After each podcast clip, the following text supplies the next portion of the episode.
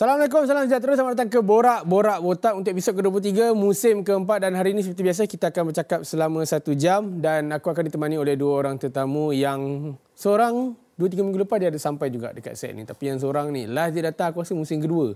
Mungkin member banyak job mungkin aku ada personal dengan dia aku marah dia ke apa tak adalah tak ada sampai tahap macam tu. Aku ada Aiman Sekaci dan juga Ifan. Selamat datang kembali untuk Aiman Thank you, thank you. Uh, suara Rindu macam datang sini. ha? Rindu datang sini. Rindu datang sini ya. Ha. Lepas ni akan banyak. Kau relax je. Thank you very much. Uh, Ifan sihat? Sehat lah. Suara je. Oh, Ni suara sikit. eh. Hmm.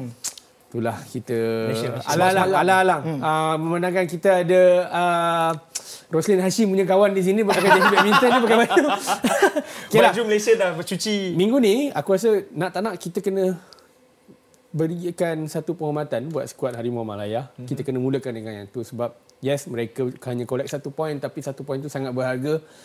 Man, summarize kisah Harimau Malaya di Piala Asia 2023. Kita ada permulaan yang sangat tak ideal. Okay. Dengan friendly kena cancel. Lepas tu kita kalah besar. Hmm. Lawan dengan Jordan tu nampak uncharacteristic betul. Okay. Kita baru nak settle down sikit second game. Tapi kalau last minute terkeluar. Lawan Korea tu baru menunjukkan yang kita sebenarnya boleh je buat something. Tapi um, positif sebab dah lama dah tak main Piala Asia. Hmm. InsyaAllah mana tahu kita dapat layak secara merit lagi awal untuk 2027. Ya, sebab yang di U23 ni kita agak la- last minute juga kita dapat layakkan slot tu sebenarnya. Tapi untuk kau Ifan, siapa hilang-hilang suara ni? Apa, apa kau tengok kat mana?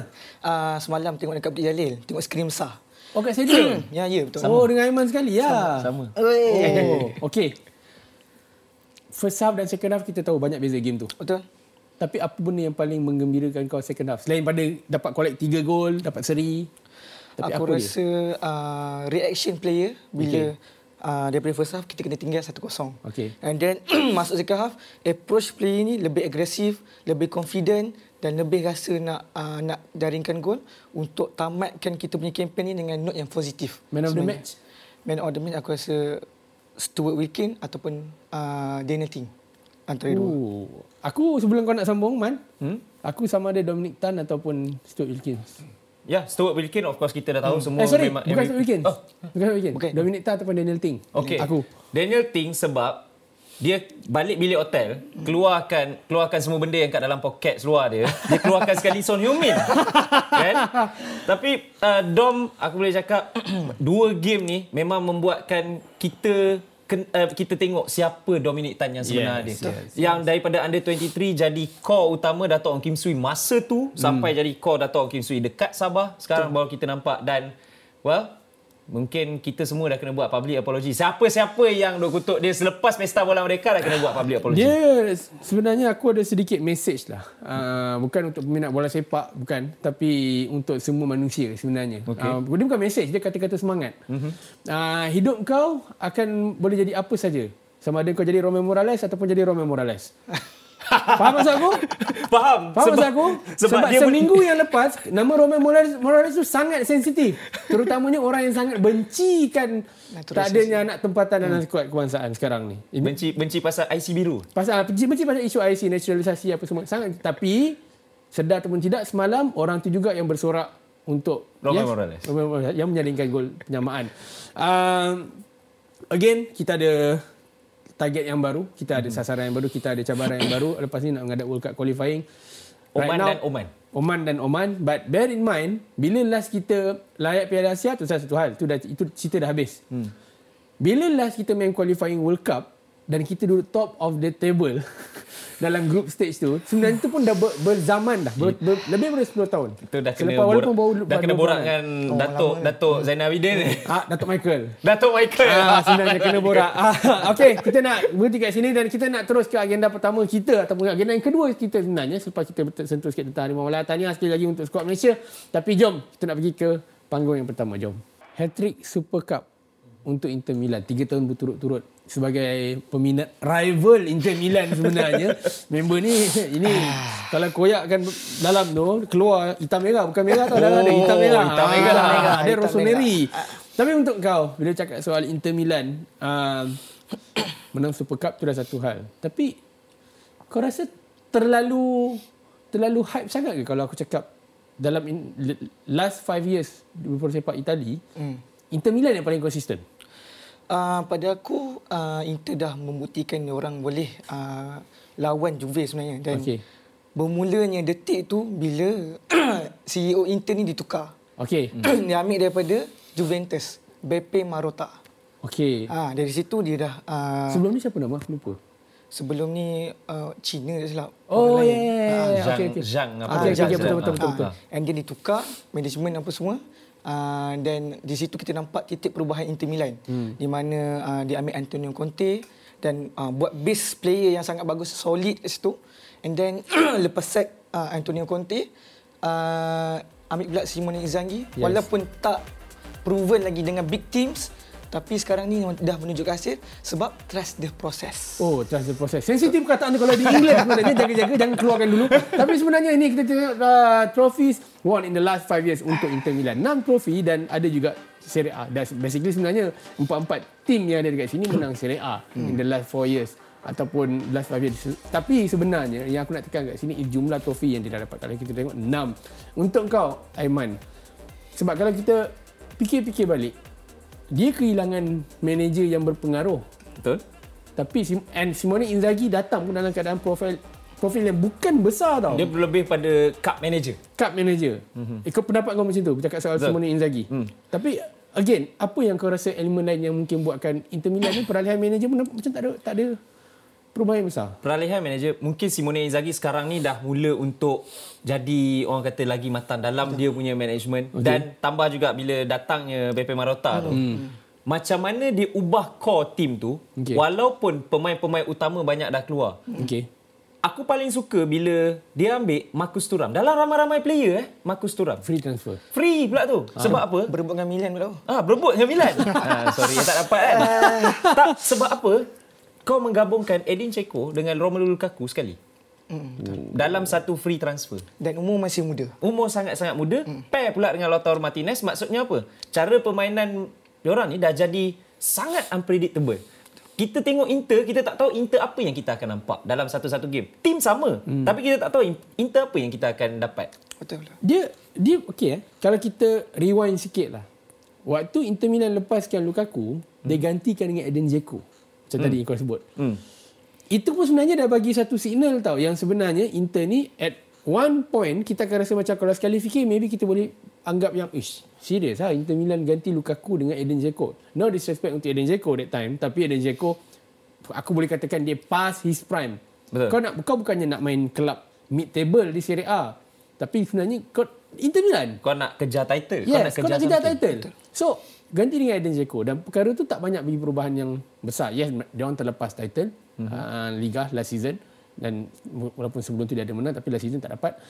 Uh, sebelum tu Milan, uh, Napoli. season lepas Napoli. Napoli. Tapi sebelum tu Inter Milan, right? Hmm, betul. Tapi but again, dia orang berada dalam kalau kalau tengok dalam the last five season, dia orang, dia orang duduk dalam daripada lima season lepas dudukan keempat, kedua, pertama, kedua dan ketiga. Masih Hmm. berada dalam top 3 ataupun top 4. Hmm. Tak lari jauh. But again, now dia bercakap soal pemain yang paling berpengaruh. Ini berdasarkan statistik nombor saja. Hmm. Kita mungkin tak payah cakap pasal influence kat atas padang. Banyak perkara boleh disentuh ataupun terlalu luas. Hmm. Pengaruh di atas padang. Ifan, kalau kita tengok goal contribution untuk Inter Milan ni sebenarnya tak masuk akal. Member dah sebut dah.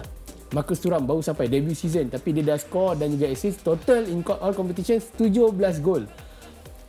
Kau datang dengan free transfer ni. Hmm. Sebab menang menang besar ni. And, and, and itu pun kau datang lepas World Cup yang nampak macam kau nampak menyerlah sikit. Okey.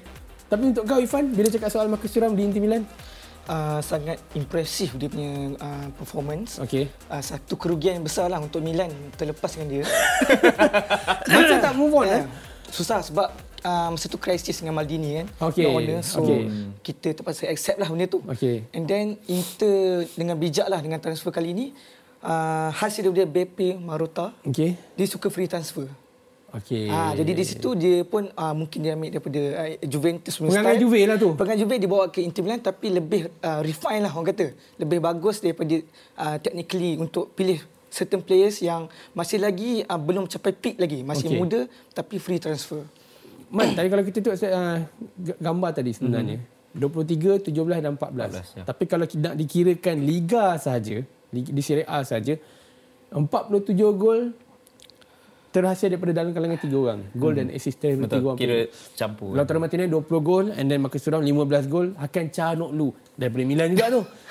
Paling dibenci tu. Ha? Paling dibenci di Milan. Paling dibenci sekali di Milan. Paling dibenci. Wow. Tapi kau bayangkan ni ni dah consider belen-belen kat Milan ni sebab Milan dia tak menyelah sangat Ah, betul. macam sebelum ni kan. Tapi still Inter Milan dapat the best of the, out of this player which is Hakan Calhanoglu. But again, satu persoalan untuk kau. Kau setuju tak kalau aku cakap dalam top 5 European League tak kisah di England ataupun kita cakap soal kelab-kelab besar di Eropah. Okey, betul. Ha. Kita sering bercakap soal Harry Kane, kita sering bercakap soal Erling Haaland Hmm. especially. Di Real Madrid ataupun Barcelona, kita last season kita banyak sebut Robert Lewandowski. Lewandowski. Ya. Aku rasa macam kadang-kadang ada sikit peminat bola sepak disrespect sikit dekat nama Lautaro Martinez sebab dia dia, dia sering macam tenggelam. Padahal goal contribution ataupun statistik masih maintain dia mm-hmm. Dia, tak, kekal dia, dekat dia, mana. dia, dia, dia takkan turun. Ya, dia tak turun. Which Tapi aku rasa macam ada disrespect sikit. Kau setuju tak? Aku, aku, aku sangat setuju sebab aku rasa semua orang lupa siapa okay. Lautaro Martinez, apa profil dia. Mungkin sebab dia duduk tak tahulah kalau nak kata Serie A sekarang dah kurang daripada berbanding dulu-dulu sebab dulu memang Serie A is the best of the best. Tapi Yeah. Lautaro Martinez ni dia memerlukan satu sistem untuk suit dia tau. Dan Inter Milan yang paling sedap sekali untuk dia tu sebab every season walaupun dia duduklah dengan siapa? Duduklah Okay. dengan Ceko, dia duduklah dengan Lukaku. Lukaku top scorer time tu. Yeah. Tapi still Lautaro Martinez akan ada final say dalam game-game besar. And aku suka untuk cakap dia antara macam big game player. Bila Inter memerlukan something, Dia muncul. mesti Mamat ni ada. Untuk kau?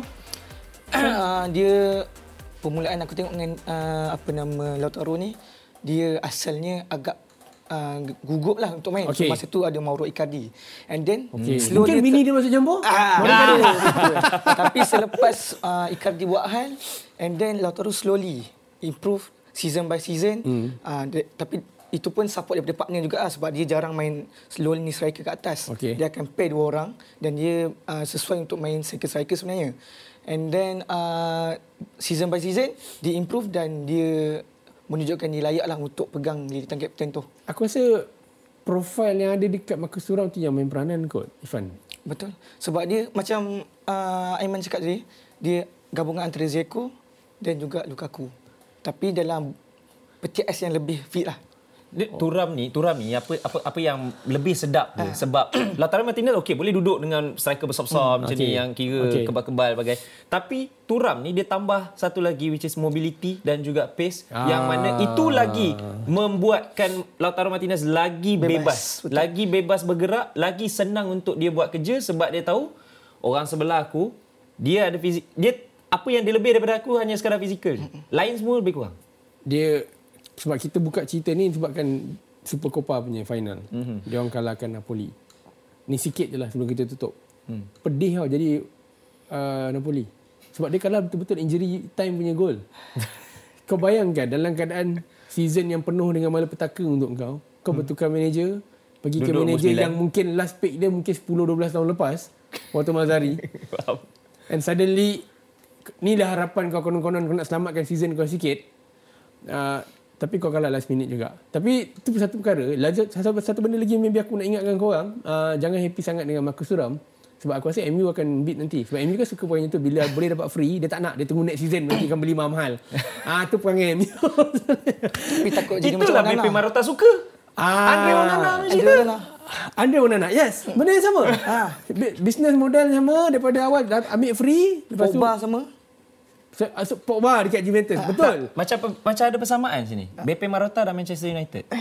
Oh. Dia sayang MU lah sebab benda ni. Betul. MU suka bagi duit.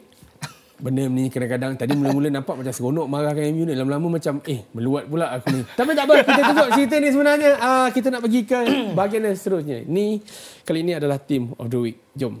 Leverkusen. Bayer 04 Leverkusen. Pasukan yang pernah kecewa di semua final dan juga hari terakhir waktu season 2001-2002. Itu sampai bila-bila aku rasa aku takkan lupa sebab that season dia berpeluang untuk dapat treble tapi yang tak satu hapu pun tak dapat. Treble second place. Treble second place. Itu yang dia dapat. Michael Ballack time tu dekat Michael Leverkusen. Tapi now uh, Leverkusen dia dah start dia dah buat satu benda yang menunjukkan bahawa yes masih ada peluang untuk Bayern teruskan dominasi di pentas Bundesliga tapi kau sabar jap season ni lain sikit sebab rekod baru yang dicipta oleh Leverkusen now which is with Xabi Xabi Alonso pasukan yang dari Jerman yang buat rekod clean daripada first game of the season. Man, aku boleh start dengan kau kot. Mana hmm. kau adalah fanatik Leverkusen dan kau pun baru je tweet semalam pasal uh, kalau boleh nak tengok Faisal Alim pergi Leverkusen. Ingat aku tak perasan. Aku Ah, dia aku nampak. monitor benda-benda Oh, gini. dia nampak. Tapi Okey. untuk kau bercakap soal Leverkusen ni, sejauh mana kau kau optimis benda ni berpanjangan? Aku sebenarnya paling takut bila AFCON. Okay. Tak tipu eh. Okay. Aku paling takut bila AFCON. Kita hilang Boniface. Okey. Kita hilang Kozono. Kita hilang Eddie Tapsoba. Okay. Which is tiga pemain antara paling penting sekali dalam sistem Xabi Alonso yang menekankan disiplin positioning. Okey. So, aku bermula takut tapi bila tengok balik sebenarnya squad depth tu dah dibina awal sampai ke Nathan Tella pun boleh boleh Yeah, yeah, perform yeah, dekat yeah, situ yeah. kan. So aku macam okay, um, aku berharap benda ni boleh berpanjangan. Mungkin kita akan ada kalah along the way tapi Hmm. At least bolehlah manis-manis sikit. Tak pernah menang Bundesliga. Oh, untuk kau Ifan sebab aku suka nak ingatkan kau kalau kita tengok by table untuk uh, Leverkusen both dekat dalam Bundesliga dan juga untuk dalam saingan Europa League.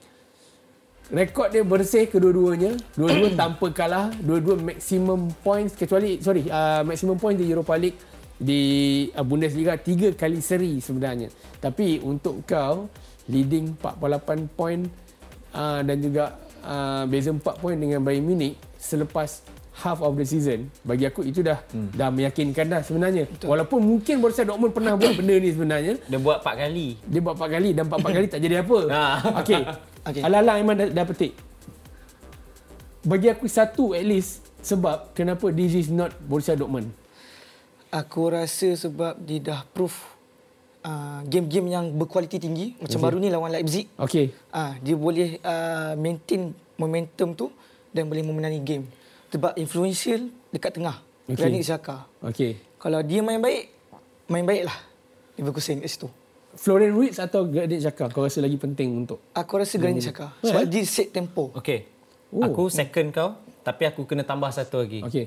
Kenapa Ezekiel Palacios antara yang paling banyak minit season ni? Okey. Sebab dalam dalam disiplin positioning tu aku kalau tak silap aku kalau kalau tak silap aku ada dua orang je yang betul-betul diberi kebebasan. Hmm. Florian Wirtz of course. okey Ezekiel Palacios. okey Sebab untuk Leverkusen attack dalam sistem Xabi Alonso ni dia akan start dengan orang macam Xhaka, mm-hmm, orang macam Palacios. Tapi mm. biasanya Palacios ni dia akan jadi an- tak extra man kat depan, dia okay. akan jadi extra man kat belakang. Tu sebab aku aku paling suka bila Xabi Alonso ni dia gel dia, dia, dia campurkan, dia gabungkan tactical-tactical daripada manager-manager yang dia pernah duduk dulu. Okey. Orang macam Pep, orang macam Benitez, Ancelotti, Ancelotti. Mourinho. Hmm. Sebab kalau bertahan, compact dia lain macam. Betul. Kalau attack, beramai-ramai pergi. Sampai nampak macam kadang-kadang tu Boniface dengan Sheik boleh duduk sekali kadang-kadang. Dan apa yang aku paling suka dan, dan aku sebenarnya takut bila hilang player-player main ni, oh, sistem ni takut akan pecah. Tapi dalam dua game sebelum ni yang mana dia orang menang last minute, okey. Itu menunjukkan satu karakter kan yang yang aku rasa macam okey nampak nampak gaya macam boleh jadi something. Sebab Xabi Alonso bukan saja mengajar taktikal dalam masa satu dalam masa satu season setengah dalam masa 12 bulan dengan cara yang sangat cepat eh. mungkin dia mengajar juga tentang mentality untuk selagi belum Abu whistle selagi tu kau rasa kau boleh buat something. Sebab ada je game dia orang hampir kalah tapi dia orang dapat equalize juga game ada dua baru ni dua-dua patut seri hmm. lawan Köln satu lawan dengan Leipzig satu lagi hmm.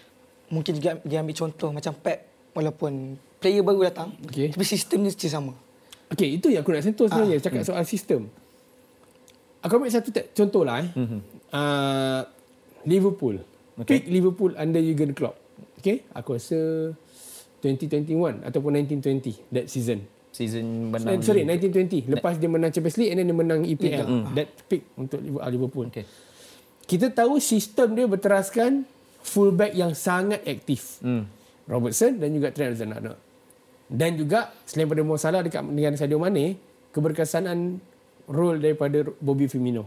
betul Bagi aku dia crucial dia di strangle antara Bobby Firmino pergi ke Trent Alexander-Arnold pergi ke Robertson. Mm-hmm. Di strangle. Betul. Tapi kau untuk uh, uh, sorry betul Leverkusen.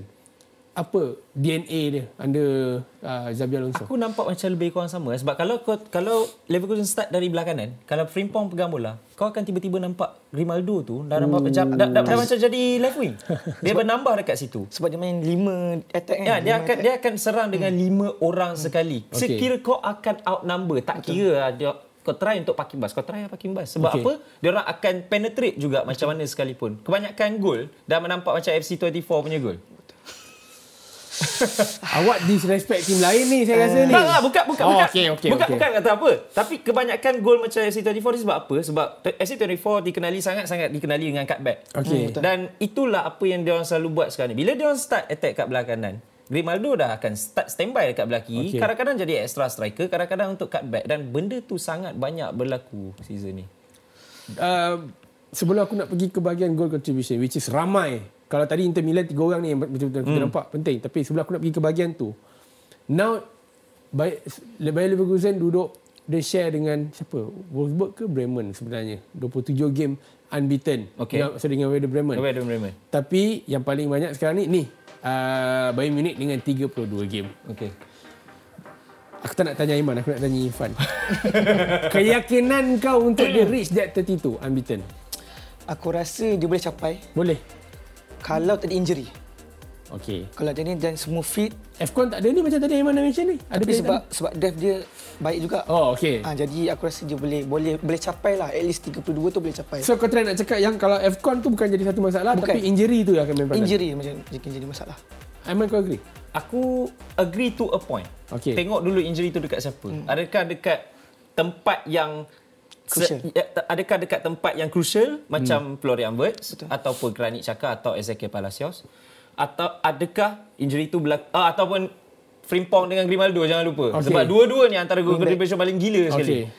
Ataupun adakah dekat tempat contoh macam tempat Jonas Hoffman lawan dengan uh, Adam Vlojek.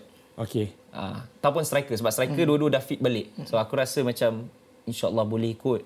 Uh, Bercakap soal goal contributions, aku rasa kita kena terus terus tengok uh, senarai pemain yang paling memainkan peranan besar dalam skuad Bayer Leverkusen. Ada enam orang pemain sebenarnya which is kat situ kita boleh nampak Victor Boniface and then Grimaldo, Florian Wirtz and then Jonas Hoffman, Jeremy Frimpong dan juga Amin Adli. Personal preference kau, kau, kau paling suka this season under Xabi Alonso siapa man? aku of course aku punya personal favourite is Florian Wirtz. Okay. Tapi aku lagi suka tengok macam mana Alejandro Grimaldo ubah tim ni. Sebab Dia free transfer kan?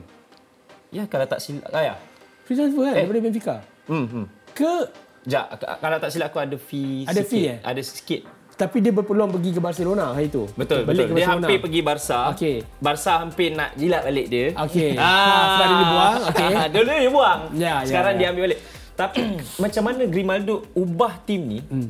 Set piece sebab season lepas Leverkusen antara yang paling paling orang kata paling berbahaya dari segi set piece. Okey. Masuk Grimaldo lagi bahaya sebab kau boleh shoot terus. Betul betul. Macam contoh lawan Bayern, macam contoh dalam beberapa game juga. Hmm. Dan aku tak tahu dari mana gol ni uh, da- dari mana benda ni datang tapi fullback kita nak macam dah macam striker. Kadang-kadang bila naik tu. Memang betul bila kau start sini yang sana naik tapi nampak macam free sangat-sangat kat belah sana dan aku paling kagum tengok Amin Adli. Amin Adli yang nombor 5 kat dalam Okey. list tu. Tahun lepas dia seorang saja yang uh, goal dan assist contribution dia double digit Hmm. dalam satu calendar year.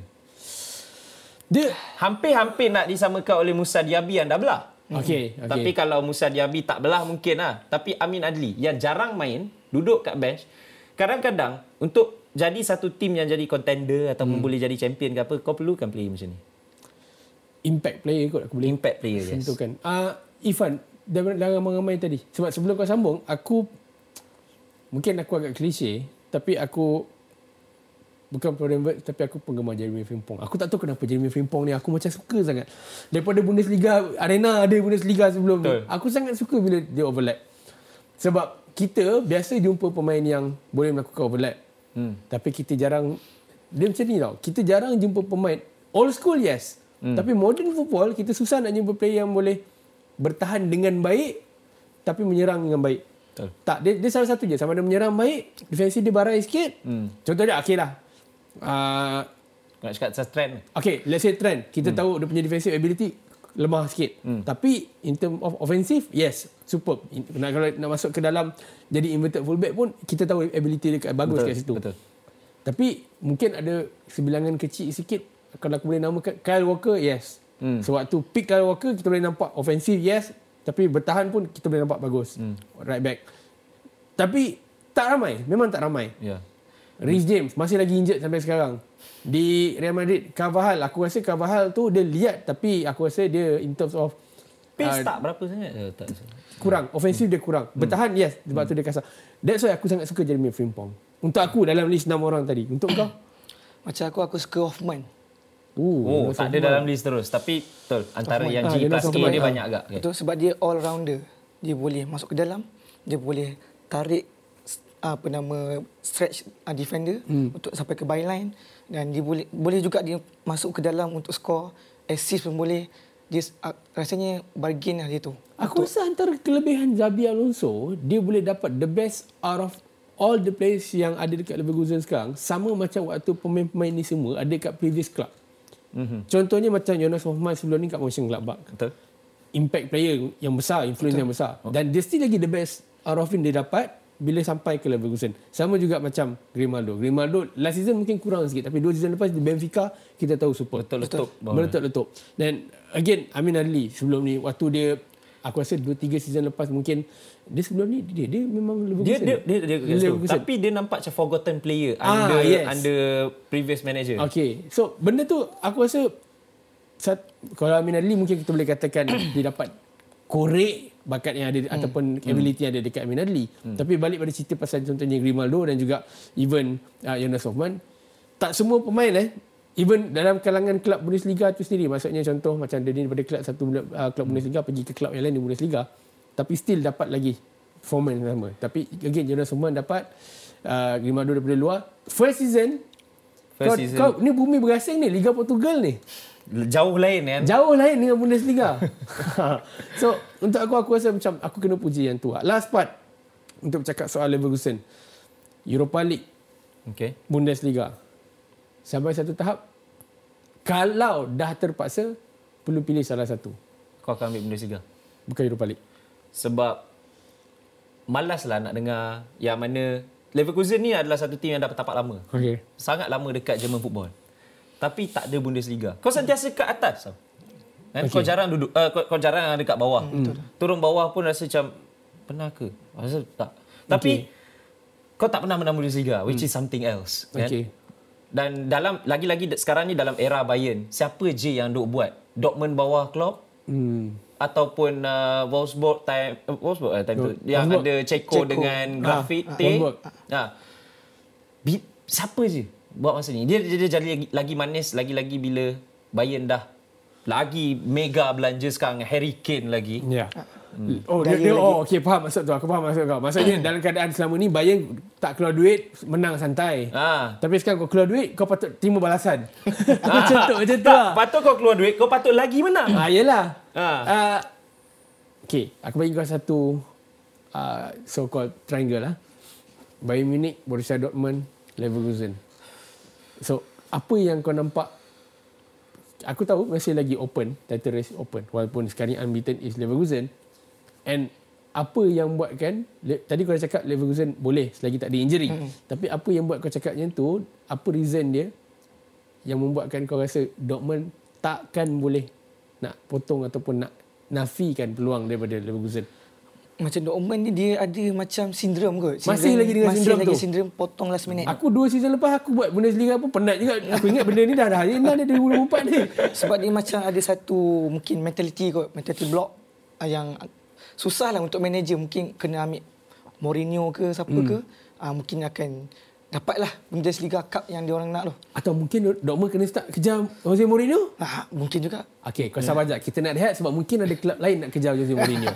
kita nak rehat dulu. Kita jumpa lepas ni.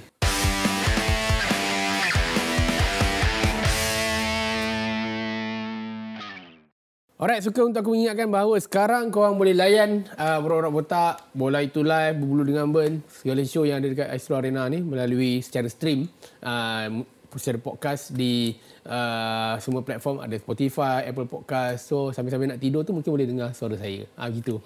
Ah kita nak terus pergi ke bahagian ya ke ni. Jom. Ketika yang terakhir tadi membuatkan producer saya dia mungkin begitu gusar dengan statement tu. Tak tenteram sebenarnya hidup dia hari ini. Uh, tapi apapun Jurgen Klopp satu nama yang kita hormat uh, hari ini tiba-tiba beberapa jam yang lepas uh, keluar satu statement daripada dia dia akan tinggalkan kelab penghujung musim. Kau terkejut man? Aku tengah mandi time time aku nampak post tu. Lepas tu bini kau cakap, bang juga Klopp nak belah macam tu. Tak ada. Ah, bini kau cakap aku, tu. aku jadi garu balik macam dia, dia, ada masalah dengan Liverpool? Ada apa? Tapi bila tengok balik rasa macam dah nampak macam satu pattern dalam Jurgen Klopp tu sebenarnya. Oh, okey maksud kau? Dia dah menang, dia dah achieve banyak benda. Okey. So maybe nak new challenge aku tak tahu. Eh, Awak macam bagi hint je ni ada apa-apa yang awak tahu ke? Eh, tak, bukan. Macam bagi hint je Aku ni. tak rasa dia ada masalah dengan sesiapa kan. Ah, tak, maksud aku kau nak new challenge macam macam dia bagi hint dia nak pergi mana-mana ke? Aku tak tahu pula dia nak Tak. pergi mana kan. Okey, Tapi okey. pa- tapi aku merasakan macam dia dah capai satu legacy itulah dengan Liverpool. Untuk kau Ifan, hmm. ke, reaction kau bila kau tengok video tu tadi? Aku mula-mula agak terkejut juga. Aku Okey. dapat berita ni pun daripada kawan aku sebenarnya. Oh. Liverpool. Oh, ya ke? Ha, dia cakap, Fan, ni ada berita ni. Ah. Dia cakap, oh, ush, terkejut. Tapi aku punya Sebab kita last minute ni. Betul, betul. Nak nak discuss pasal benda ni. Betul betul. Ha. Jadi uh, reaction aku aku rasa macam uh, mungkin dia rasa cycle dia dah uh, berakhir kat sini. Okey. So dia uh, macam Aiman cakap mungkin dia nak pergi ke tempat baru, ambil udara baru. Di laman web uh, rasmi Liverpool sebenarnya ada menunjukkan petikan full ataupun full statement daripada hmm. Jurgen Klopp. Hmm. Full interview yang tadi dekat video Instagram dia orang tu yang Satu the, ayat the dia. first soalan. Dia ada lebih kurang dalam lima soalan tak silap aku. Mm-hmm. Dan salah satu daripada soalan yang lain daripada apa yang keluar di Instagram tu, Jurgen Klopp ada mengatakan bahawa dia, dia dan orang-orang penting dalam Liverpool dah plan sesuatu untuk season ni dari sama hari tu. Tapi at one point dia mengatakan bahawa aku tak rasa aku boleh go. Lebih kurang ayat dia macam tu. Aku tak rasa, aku tak rasa aku boleh buat benda ni. Tapi diteruskan juga dan dia rasa benda ni inilah masa yang terbaik. Walaupun ada soalan juga yang lain mengatakan kau tak rasa benda ni akan mengganggu gugat tim ke? Tim tengah top of the table ni sebenarnya. Tapi Final itu- lagi masuk. Ha? Final. Final lawan Chelsea dia depan ni. Tapi itu daripada Klopp tu sendiri. Takkan dia nak takkan dia nak cakap, "Oh, tak, saya rasa mungkin akan efek kat tim." Tapi kau punya personal view, kau rasa statement daripada Klopp, tindakan daripada Klopp ataupun decision daripada Liverpool dan Klopp ni akan bagi efek kat tim. Aku rasa akan, akan ada impact juga. Okey. Macam mana? Impact yang positif ataupun negatif?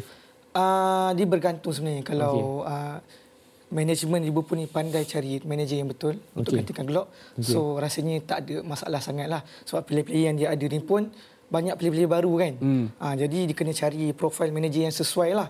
Uh, contoh Okey. macam yang dekat market sekarang. Okey. Siapa? Ancelotti yang tengah tak berapa dengan Real Madrid. Okey. Jose Mourinho, Okey. Antonio Conte. Xabi Alonso, dia ada boleh Alonso. trigger tiga ke? Ah. Ah, Ini bersambung topik ni sebenarnya. Ah. Jadi uh, semuanya bergantung kat management punya plan macam mana. Selepas era Klopp. Sebelum kau nak sambung Man Kita ada pemanggil sebenarnya Kita nak terus uh, Dengar katanya dari Shah Alam Siapa nama Hello Assalamualaikum Assalamualaikum. Siapa tu? Azrin. Azrin dari Shah Alam Dan peminat Liverpool. Ya, betul. Azrin First reaction kau Bila tengok Daripada official Instagram uh, Liverpool tadi? Aku rasa hari ni tengah happy Malaysia menang semalam tiba-tiba tengok berita macam apa benda aku baca ni? Ha, itu je punya first reaction aku. Memang tu macam bela apa benda jadi ni? Ha, dia tu. Kau, kau, kau dah menjangkakan Dia akan belah daripada Liverpool This season ataupun tak? Kalau ikut jujur aku ingat dia tak sama kontrak tu Oh iya ke?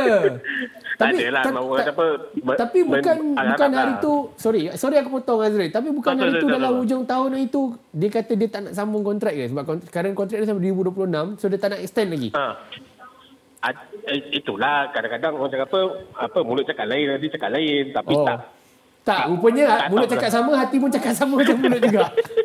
ha, itulah pasal mulut cakap sama hati cakap sama ha, itulah itulah cerita dia Okey. Dalam kepala kau, siapa yang patut menggantikan Jurgen Klopp? Aduh. Ha. Sebab benda tu kejut agak jam juga ni. Jam ada dua je yang aku boleh nampak yang mungkin boleh bawa benda yang cara yang Klopp boleh bawa. Nagelsmann ataupun Xabi Alonso. Nagelsmann eh. Tak, Nagelsmann aku tak kisah kan. Xabi Alonso jangan. tak, tak sekarang ni orang kata apa bagai sirip pul apa pulang ke ganggang. Mana nak tahu Okey. kan. Faham, faham, faham. Steven Gerrard? Tak nak? Ah, Steven Gerrard. Ah, dia dah kat Arab tu biarlah. Sorok-sorok saja. Saya Hai. Orang Henderson pun dah dia- keluar dengan Saudi. Okey, aku bagi kau du- dua nama lain Azrin. Ha. Ni memang tengah free. Ha. Antonio Conte, Jose Mourinho.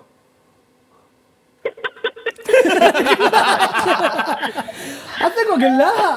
Ni ni ini Tak cup manager ni. Apa lah, suruh Van Dijk jadi manager dulu lah kalau pergi dengan dia. Bandai eh. Ah, alright Azrin, kau ada apa soalan nak tanya pasal ataupun ada yang kau nak share pasal Liverpool Ah. dekat Aiman dan juga Ifan? Tak ada, tak ada. Tengah-tengah blur. Benda tu masih lagi ni. Tak tak ada idea. Okey, okey, nampak gaya last part last part. Nampak Okey. gaya Xabi Alonso s- macam payah sikit sebab member tengah sedap. Unless unless dia ada soft spot, memang dia nak pergi Liverpool sebab dia ada option kan sama ada Liverpool, Real Madrid ataupun Bayern Munich. Tu tiga tu. Okey. Okey. Tapi kita cerita tentang Nagelsmann. Kenapa Nagelsmann? Sebab dia kau nak bawa tim Liverpool ni, dia kena ada something macam semangat tu. Dia kena ada apa? Semangat. Sem, aku nak cakap apa? Dia kena ada semangat tu. Ha, yang so far yang aku nampak Nagelsmann tu ada benda tu. Dia Okey. ada benda nak gas nak nak, nak team. Itulah. Dia dia dia kau nampak walaupun apa yang dia dah kena lipat dekat Bayern Munich itu kau masih confident dia ada that barang ah. Eh, itu Bayern yang lipat dia bukan dia lipat Bayern. Okey. Oh, okey. Awak macam ada personal dengan Bayern je ni. Eh, tak ada. Kita tak ada. Sebab nampak gaya macam dia nak tarik keluar pergi sana. Tapi tak tahulah kan. okey. Oh, suruh Klopp pergi Bayern. Oh, nak kau okey, rasa-rasa kau dia pergi mana? Aku Azri? dia, kalau ikut rumah tu dulu kata pergi Jerman. Pergi Tapi Jerman. tak Pergi tahulah. Ha, Oh, Jerman ah, tapi tak. Yes. ne- Negara-negara negara. Tapi Okey. tak tahulah kalau ikut Bayern ni ke apa. Okey. Thank you so much Azrin sebab bagi Okey. insight. Aku macam mana pun aku rasa sampai bila-bila aku takkan lupa cara kau gelak bila aku sebut nama Mourinho dengan Conte tadi lah. Okay, okay, Alright. okay, Thank you so much Azrin. Assalamualaikum. Okey, baik. Assalamualaikum. Man, possibility untuk dia swap sama dia lah. Nagelsmann dengan uh, Jurgen Klopp. Nagelsmann eh. Ha. Sebab pada aku itu adalah salah satu manager yang eh, yang, yang gameplay dia proaktif. Lebih kurang macam Jurgen Klopp. Apa yang Jurgen Klopp nak, hmm. kadang-kadang Nagelsmann itulah yang dia letak kan. Okey. Cumanya projek yang dia nak buat kat Bayern tu agak tak berapa menjadi sebelum ni. Okey. So aku aku, aku merasakan kalau ada second chance itu mungkin je. Itu mungkin tempat. Nagelsmann kita happy dengan Nagelsmann di RB Leipzig dengan sistem back three Betul. Dan how can Liverpool kau nampak Aku tak pernah nampak Liverpool main ah back itu three maksud aku tak silap itu, aku. itu maksud aku Betul? Dia Sabi Alonso mungkin. tapi kau Eh, okay, Xabi okay. Alonso pun kadang-kadang main back three okay, okay. Tapi kau kau Liverpool contoh macam Virgil van Dijk. Okay. Di Netherlands back three. Back three. Betul. Aku Jadi tak merasakan boleh. Tapi Set of player. set dia. Set dia. Adakah Konate boleh? Dekat situ juga? Joe dan dia Gomez. memul- dan Joe Gomez. Okay. Boleh lah kalau contoh. Okey. Adakah kau nak letakkan tiga-tiga tu sekali dalam satu sistem sebab tiga-tiga pun orang kata sus- susah kau nak nampak dia orang ni orang kata sekali bertiga. Kalau kau nampak Joe Gomez kat belah kanan sekalipun agak agak susah untuk nampak dia. Okay. Uh, kau nampak kebaran kalian untuk untuk Klopp pergi pegang national team Jerman. Sebab ni Euro dah nak dekat ni. Member jadi tuan rumah ni. Aku rasa tak kot sebab Tak? Okey. amat risiko risiko kat situ sebab Jerman dah World Cup barai Okay. Hmm. kan sebelum ni dan kena kritik sebab kalah dengan Korea lah Okey. dengan itu semua kan so diorang sekarang tengah building something yang baru Okay. dan di bawah Nagelsmann sepatutnya dia kena follow projek tu lah sebab tengah tengah boleh kata tengah sedap juga ni sebab Nagelsmann punya prinsip hmm. tengah bawa kat kat, kat uh, Jerman kan hmm. dia dah potong orang-orang tua Okey. tinggal beberapa senior team je Okey. okey jadinya aku tak rasa dia akan pergi ne- Jerman lah Ataupun lepaskan Euro dulu and Ah. then sign. Ah, kalau itu besar. jadi tu. berkemungkinan boleh jadi macam tu Nah, risau ke Xabi Alonso?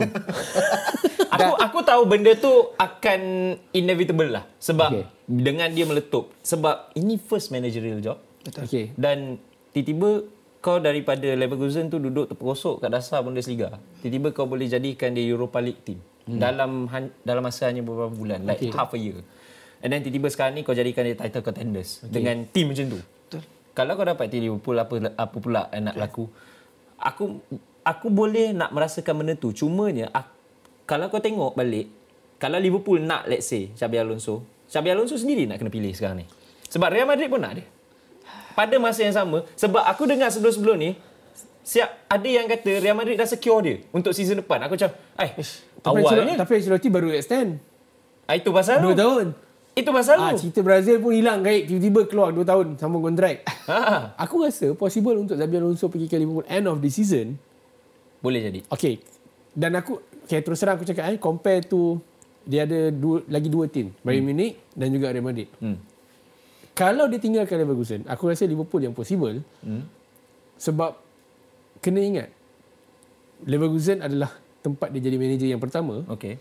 Tapi Liverpool tempat dia hidup di pentas bola sepak tertinggi yang pertama. Sebelum tu di Liga Sepanyol orang tak ambil pot. Dia sampai di Liverpool, kat situ yang kita kenal siapa Xabi Alonso. Betul. Bukanlah nak kata sebelum tu di Liga La Liga dia dengan siapa Sociedad ke siapa aku tak ingat. Ya. Tapi aku faham je dia jadi legend pun dekat situ. Okey. Ha, sangat diingati dekat situ. Aku tak aku tak tolak kemungkinan tu tapi adakah kau tak rasa terlalu awal ke untuk tu? Untuk Alonso. Untuk Alonso pergi Liverpool. Kau nak, Takut kau nak aku jawab secara personal ke ataupun ni kalau secara personal baguslah awal-awal nanti melingkup. Tapi takkan aku nak cakap macam tu. Buat masa ni aku tengah sayang Xabi Alonso walaupun aku fan rival. Ah, okay, okay, okay. But again, uh, main point kita sekarang kita tengah bercakap soal Jurgen Klopp. Ya. And this is the next five games untuk Liverpool. Selepas pengumuman ni, the next five games dia adalah mereka akan berdepan uh, Norwich City, uh, Chelsea home, Arsenal away, Burnley home dan juga Brentford away. Which is bagi aku tak kelakar juga time-time gini kau jumpa Arsenal away. Tak kelakar juga time-time gini kau jumpa Ivan Tony kat rumah dia. Uh, so benda-benda yang tengah panas ni sebenarnya. Norwich tu, eh sorry, Norwich tu untuk FA Cup. So, ya, yeah, untuk kau. Kita tolak tepi cerita Norwich City ya. Hmm. Out of these four games, 12 point maximum. Adakah 12 point kau confident Liverpool can collect as usual ataupun tak? Aku rasa Arsenal kat Emirates eh? aku rasa antara Chelsea dengan uh, Arsenal tu lah mungkin akan Kacau. draw ah uh, akan draw kat situ. Untuk kau man? Aku merasakan Arsenal dekat Emirates sebab Arsenal dia nak dia nak Momentum dia, dia, dia nak momentum balik, dia nak Okay. kejar balik. Plus jangan lupa Liverpool hilang Mo Salah untuk 10 game. Walaupun yes, game sebelum ni dengan Bournemouth, second half especially nampak menunjukkan yang diorang boleh move on tanpa Mo Salah tapi Mo Salah tak ada untuk at at most 10 game. Kau ni tak in Darwin we trust lah. Ha? Kau ni tak in Darwin we trust lah. Aku aku faham je pasal Darwin Nunez lagi-lagi time game lawan Bournemouth macam mana dia ubah game kan. Betul. Tapi adakah dia boleh konsisten sampai situ? Aku aku aku, aku tak aku tak me, aku, aku tak mempersoalkan Okey. ke, kebolehan Law- Darwin Nunez. Lebih lagi season ni 10 plus 10 dia dah buat dah. Yes. G plus G and A 10 Okey. plus 10. Tapi untuk dua game back to back Okay. Itu Continuity. continuity untuk apa ni kekal konsisten that 180 minit lawan dengan high pressure opponent. Di lain dengan salah-salah boleh carry team. Dari Nunes belum lagi boleh. Kita tunggu je apa yang jadi. Okay. Uh, dan aku rasa dalam beberapa hari lagi ni akan keluarlah nama-nama lain yang kita tak sebut mungkin ada daripada Nagelsmann, daripada uh, apa Mourinho, Conte ataupun even Xabi Alonso mungkin daripada empat orang ni ada Mhm. nama lain lagi yang masuk dalam list. Eric Ten Hag ambil Ha? ambil Eric Ten Hag. Tak nak. Aku nak Eric Ten Hag stay. Oh, okay. Oh, serious? Oh, wow. Ah. Okay. Sebab orang macam ni yang boleh melingkupkan orang atas ke atas tu. Ya, tapi first time juga aku dengar. Okay, tak apa. ah, ah, ah, ah, betul. Aku nak. Tak apa. Kita nak rehat dulu. Paling kita nak dengar satu cerita yang melibatkan Tanah Arab. Kita jumpa lepas ni.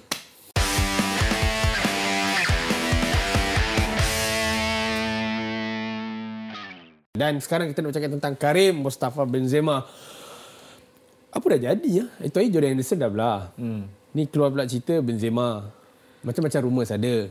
Okey, daripada cerita Nuno Santo hmm. sampai kan kononnya bergaduh Nuno Santo, Nuno Santo kata tak, pindahnya Nuno Santo yang kena sack, ganti dengan Marcelo Gallardo. Tapi still dia nak belah kak. Tapi still dia nak belah juga. Itu itu yang jadi persoalan sekarang ni dan kalau kita terus mendengar dia punya statistik sebelum ni. Kita nak ingatkan balik semua orang cakap soal season 21-22 yang melibatkan Karim Benzema. Daripada 46 perlawanan 44 gol 40, eh, 14 assist. So maksudnya senang cakap lebih 50 gol dan juga assist. Ni lebih kurang berapa? 58 almost 60 Uh, jangan bandingkan dengan Lionel Messi dan juga Cristiano Ronaldo itu level lain. 80 90 jangan ambil kira. Tapi 60 ni bagi aku tinggi. Memang sangat tinggi. 58 sorry. But itu semua cerita lama. Untuk Karim Benzema yang dah menang segalanya atau ataupun di season 21 22 kalau kita tengok Champions League, Nations League dengan France dah hmm. itu pun satu cerita kat dah join dah tinggalkan France, join France menang Nations League, pergi World Cup, bergaduh separuh jalan, tengah World Cup tinggalkan camp. Kau bayangkan ni karir Mustafa Benzema ni. Tapi ni trofi yang dia dah dapat top scorer La Liga, top scorer UEFA Champions League. But Ifan sekarang ni cerita kecoh Benzema nak pergi EPL. Chelsea, Arsenal. MU aku malah nak mikir sebab dia semua player yang nak pindah ataupun Semua nak, nak. ah, semua dikaitkan. So, banyak berat ke Arsenal. Adakah ini yang diperlukan Arsenal? Maksud aku, yes, striker, aku agree kalau kata Arsenal perlukan seorang striker yang purely striker. Tapi adakah kau agree it's Benzema? Aku tak rasa dia uh, patut pergi Arsenal Okey. sebab kau tak suka Arsenal? tak, tak. Ah, tak, aku tanya. Ah, aku tanya jangan. Tapi ah sebabnya aku rasa sebab dia pun sekarang dekat kelab Arab ni pun ada masalah disiplin katanya kan. Okey. Jadi aku risau dia akan bawa vibe Aubameyang dekat Oh, Arsenal. Kan? ya, okey, memang faham. memang Arsenal perlukan striker yang ber, berpengalaman. Tapi bukan Karim Benzema, dia perlukan mungkin Osimhen untuk lawan dengan Chelsea ke. Ooh. Ah mungkin di situ aku, option yang lebih sesuai lah aku rasa. Agree man? Aku no problem.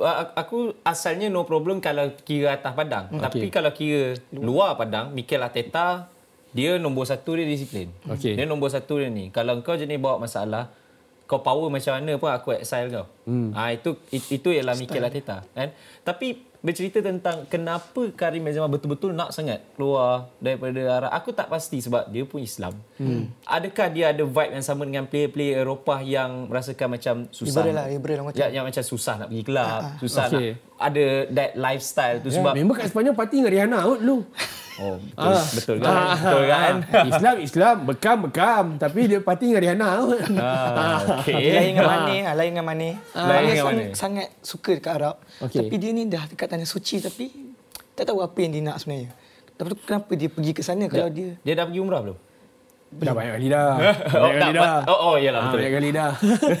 But untuk bercakap sama apa yang kau cakap tadi sebenarnya. Aku sebenarnya yang betul-betul aku fikirkan persoalan ni adalah sama ada adakah dia betul-betul problematik sehingga dia sampai sana ataupun di Itihad tu sendiri yang sebenarnya ada problem. Tapi kalau nak kata Itihad problem pula, N'Golo Kante tak ada masalah apa-apa. Kita N'Golo tahu Kante siapa ada masalah ni Ah, itu aku cakap budak baik. Siapa lagi yang main kat Itihad? Uh, aku rasa- Abdul Razak Hamdallah Ah, itu memang kat sana lah. Ah, okey. I, I mean daripada Europe. Siapa Europe. yang main kat sana? Itihad. Aku tak ingat siapa. Jota oh Okey, ada seorang player daripada Portugal Liga Portugal sebelum ni Jota dia datang kejap je lepas tu dia belah kan dia tinggalkan balik kan.